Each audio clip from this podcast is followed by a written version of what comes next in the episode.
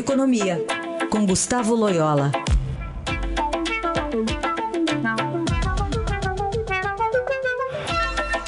Gustavo Loyola, bom dia. Bom dia.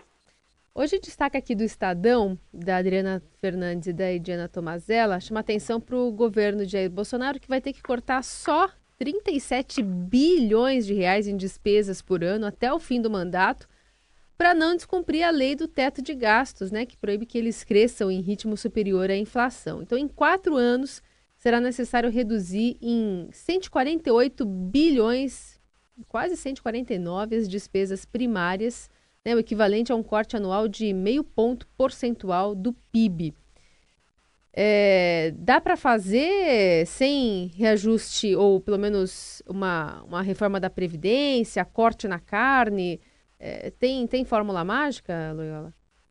Não, não tem fórmula mágica, né? E a própria matéria é, do Estadão salienta que é, nos cálculos da equipe econômica, é, para se atingir a meta, vai ser necessário aí fazer a reforma da Previdência, mudar a regra de correção do salário mínimo, é, não dar aumento é, por, por funcionalismo, enfim, uma série de medidas é, bastante é, drásticas, né, para que se possa é, manter aí o teto de gastos, né, é, enfim, não, não, não, violar aí o, esse limite estabelecido na emenda constitucional. Então, é, de fato, o próximo governo tem uma tarefa é, bastante,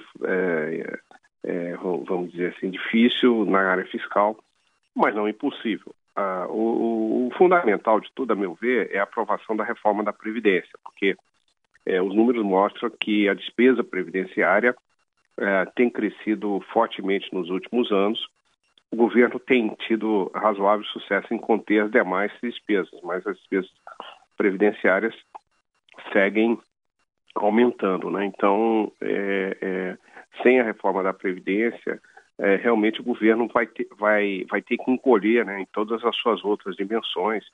E aí nós vamos aumentar ainda é, as carências que existem nas áreas de segurança, saúde, enfim, educação, né? Todas as carências vão ser aumentadas porque o dinheiro vai ter que ser todo canalizado para a Previdência. Agora, Loyola, ontem o ministro futuro, né, Paulo Guedes, falou, assim, chegando ali, foi rápido, mas chegando lá a sede do governo de transição, no CCBB, e perguntaram a ele, vai o aumento de impostos? Não, não vai. Passando na catraca. Dá para confiar no que ele falou? É, eu acho que eu acho que não existe muito espaço é, político até para aumentar impostos, né?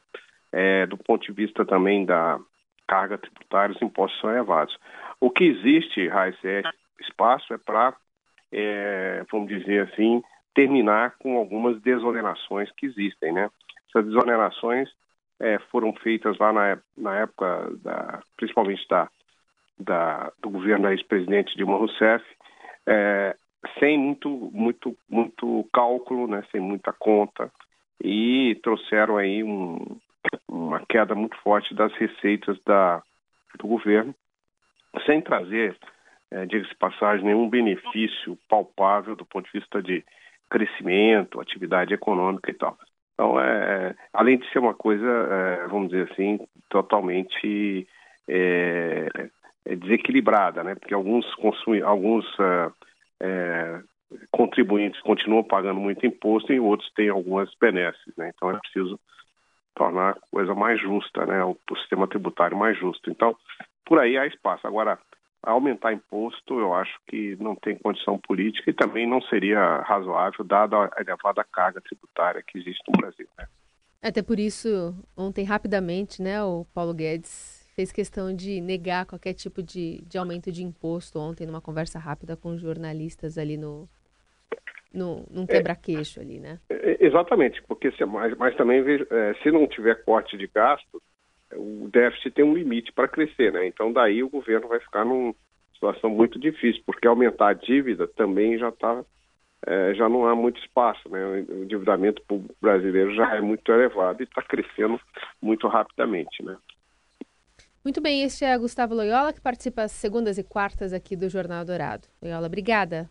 Até semana que vem. Obrigado. Até a semana que vem.